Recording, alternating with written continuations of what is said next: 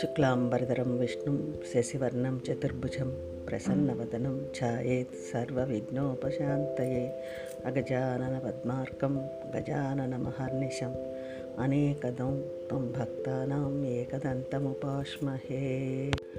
श्रीराघवं, दशरथात्मजमप्रमेयम् సీతాపతిం రఘుకులాన్వయరత్నదీపం అజానుబాహుం అరవిందదళాయతాక్షం రామం నిశాచర వినాశకరం నమామి. గురుర్బ్రహ్మ గురుర్విష్ణు గురుర్దేవో మహేశ్వర గురుసాక్షాత్ పరబ్రహ్మ తస్మై శ్రీ గురవే నమ. ప్రస్తుత పరిస్థితుల్లో దేశం అంతా ప్రపంచం అంతా అల్లల్లాడిపోతున్న ఈ కరోనా వ్యాధి. ఎవరి వంతుగా వాళ్ళు? భగవత్ ప్రార్థన భగవత్ అనుగ్రహం కోసం మనదైన అతీత శక్తి ఒకటి మనది కాని అతీతమైన శక్తి ఒకటి ఉన్నదని నమ్మి మనదైన భక్తి ప్రపత్తులతో దేశాన్ని రక్షించుకోవాలి. మనం అందరం అందరం సుఖంగా సంతోషంగా ఉండాలి అన్న ఉద్దేశంతో భగవంతుని ప్రార్థించాలని ఏదో రామాయ రామాయణం చెప్పుకుంటూ కష్టం వచ్చినప్పుడు రామాయణం చెప్పుకుంటే ఆ కష్టం తీరుతుందని పెద్దలు చెప్పారు కాబట్టి రామాయణం చెప్పుకుంటూ ఉంటే ఆ కష్టం తీరుతుంది. ఆ ఉద్దేశంతో చెప్పుకోవటం జరుగుతున్నది. దయచేసి తప్పులుంటే ఎవరు అనుకోవద్దు అన్యథా భావించవద్దు. సీతారామ లక్ష్మణ సమేత భరత హనుమ శత్రుఘ్న శ్రీరామచంద్ర ప్రభు అందరినీ కాపాడాలని కోరుకుంటూ ఈ రామాయణం చెప్పుకోవటం జరుగుతున్నది. రామాయణం ఇరవై నాలుగు వేల శ్లోకాలు మొత్తం ఆరు కాండలు. అవి బాల అయోధ్య అరణ్య కిష్కింద సుందర యుద్ధకాండలు ఈ ఆరు కాండల మీద ఒక కాండ ఉత్తరకాండ రామాయణాన్ని ఆదికావ్యం అని అంటారు. కేవలం రాక్షసంహారం కోసమే రామావతారం వస్తే రావణుణ్ణి చంపిన తర్వాత ఆయన అవతారం పరిసమాప్తి చేయాలి. కానీ ఆయన బాలకాండలో ఒక ప్రతిజ్ఞ చేశారు. అది ఏమంటే దశవర్ష సహస్రాన్ని దశవర్ష శతానిచ. నేను పదకొండు వేల సంవత్సరములు ఈ భూమండలం మీద ఉండి భూమండలాన్ని అంతటిని పరిపాలిస్తానని అన్నాడు. ఈ పద్నాలుగు సంవత్సరాల కాలం అరణ్యాలలో గలిపాడు. భగవంతుడు కనుక రాముడు తండ్రిని గౌరవించాడు నిరంతరం ధర్మాన్ని పాటించాడు తన జీవితంలో ఒక భార్యతోనే ఉన్నాడు అని అనుకుంటే మాత్రం అది రామాయణానికి ప్రయోజనం ఉండదు. రామాయణం యొక్క ప్రయోజనం ఏమీ ఉండదు. రామాయణంలో రాముడు ఒక భగవానుడిలాగా చూపించలేదు. ఒక మనిషిలాగా బతికి చూపించాడు. మనం ఎలా బతకాలో చూపించాడు. అందుకే రామాయణం ఎంతకాలం ఉంటుందో ఎంతకాలం చెప్పుకుంటామో ఎంతకాలం చదువుతామో ఎంతకాలం రామాయణం మీద విశ్వాసం ఉంటుందో అంతకాలం మానవత్వం ఉంటుంది. మానవత్వం లేనప్పుడు మనిషిగా పుట్టి ప్రయోజనం లేదు. తల్లిదండ్రుల దగ్గర సోదరుల దగ్గర గురువుల దగ్గర భార్య దగ్గర ఎలా ఉండాలో ఒక మాటకి కట్టుబడి ఎలా ఉండాలో రాముడిని చూసి నేర్చుకోవాలి. ఎత్ర ఎత్ర రఘునాథ కీర్తనం తత్రతత్ర తత్ర కృతమస్తకాంజలిం బాష్పవారి పరిపూర్ణలోచనం మారుతిన్ నమత రాక్షసాంతకం. ఎక్కడన్నా రామాయణం గురించి మాట్లాడుతుంటే స్వామి హనుమ తప్పకుండా వచ్చి వింటారు. రామ అంటే లోకులందరినీ రమింపజేసే నామం. రావణాసురుడు బ్రహ్మదేవుడి గురించి తపస్సు చేసి నరవానములు తప్ప అన్ని దే జీవరాశులతో చావు రాకూడదని వరం కోరుకున్నాడు. నరవానరాలని ఎందుకు విడిచిపెట్టావని బ్రహ్మగారు అడగనూ లేదు. రావణుడు ఇంతమందిని అడిగాను నాకు నరవానములు ఒక లెక్క కాదని చెప్పాడు. రావణుడి దృష్టిలో మనుషులందరికీ ఉన్న స్థానం అది. నరుడంటే అంత చులకన చూ అంత చులకనగా చూసే ఆ రోజుల్లో నరుడిగా పుట్టి ఒక మనిషి తలుచుకుంటే ఏదన్నా సాధించగలని నిరూపించినవాడు శ్రీరామచంద్రుడు. అందుకే మనిషిగా పుట్టిన ప్రతివారు రామనామం చెప్పాలి. కూజంతం రామ రామేతి మధురం మధురాక్షరం రారోహ్య కవితా శాఖం వందే వాల్మీకి కోకిలం. రామాయణం అంటే రా- రాముడి యొక్క ఆయనం అంటే నడక. కనుక దీనికి రామాయణం అని వాల్మీకి మహర్షి పేరు పెట్టారు. అలాగే ఆయన రామాయణానికి సీతాయాశ్చరితం మహత్ పౌలస్య వధ అని కూడా పేర్లు పెట్టుకున్నారు. బాలకాండ వాల్మీకి మహర్షి గురించి స్కాంద పురాణంలో సనత్ కుమారుడు వ్యాసమహర్షికి వివరించాడు. సుమతి కౌశిక అనే బ్రాహ్మణుల దంపతుల బ్రాహ్మణ దంపతుల కుమారుడి పేరు అగ్నిశర్మ. ఆ అగ్నిశర్మకి చదువు వేదములు ఏమీ అబ్బలేదు. ఆ రాజ్యంలో క్షామం వచ్చి ఎవరికి వారు దాన ధర్మాలు చెయ్యడము లేదు.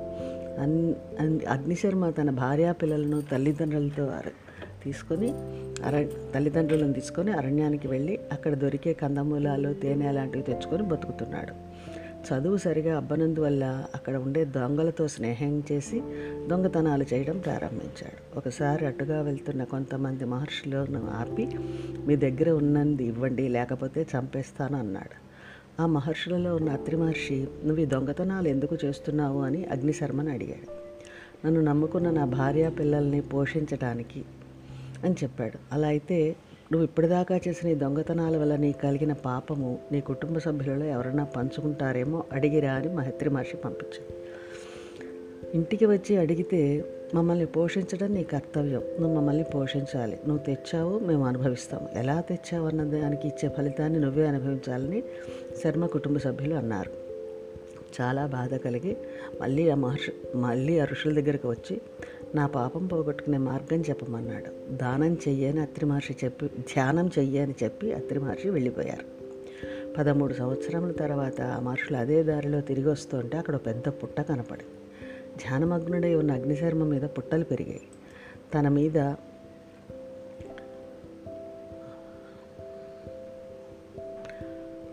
పుట్టలు పెరిగాయి. తన మీద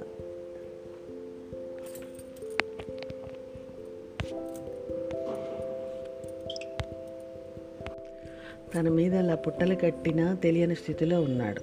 ఆయనని వాల్మీకి అని పిలిచి బయటికి రమ్మన్నారు. ఇది ఆయనకి పౌరుషనామం అయిపోయింది అయింది. మహర్షులు ఆయనని ఉత్తర దిక్కుకు వెళ్ళి భగవంతుడిని ధ్యానం చేయమన్నారు. వాల్మీకి మహర్షి కుశస్థలి అనే ప్రదేశానికి వెళ్ళి పరమశివుడిని ఆరాధన చేశారు. అప్పుడు ఆయనకి విష్ణు కథ రాయగలిగే అదృష్టాన్ని బ్రహ్మగారు ఇచ్చారు. అదేవిధంగా ఆ విధంగా ఆయనకి త్రిమూర్తుల అనుగ్రహం లభించింది. వాల్మీకి మహర్షి రామాయణంలో వ్రాసిన మొదటి శ్లోకం తపస్వి ముని గొప్ప వాగ్విదాంబరుడైన వారద మహర్షిని ప్రశ్న వేయడానికి వాల్మీకి మహర్షి సిద్ధపడి కోనస్విన్ సాంప్రతంలోకే గుణవాన్ కశ్య వీర్యవాన్ ధర్మజ్ఞశ్చ కృతజ్ఞశ్చ సత్యవాకో దృఢవ్రత చారిత్రేణ చ కోయుక్త సర్వమాతేషు కోహిత యద్వాన్ కః కః సమర్థశ్చ కశ్చ ఏక ప్రియదర్శిన ఆత్మవాన్ జితక్రోధో ఆత్మవాన్ కో జితక్రోధో జ్యుతిమాన్ అనసూరక కస్య బిభ్యతి దేవా జాతారో కస్య బిభ్యతి దేవా చ జాత రోషస్య సంయుగే.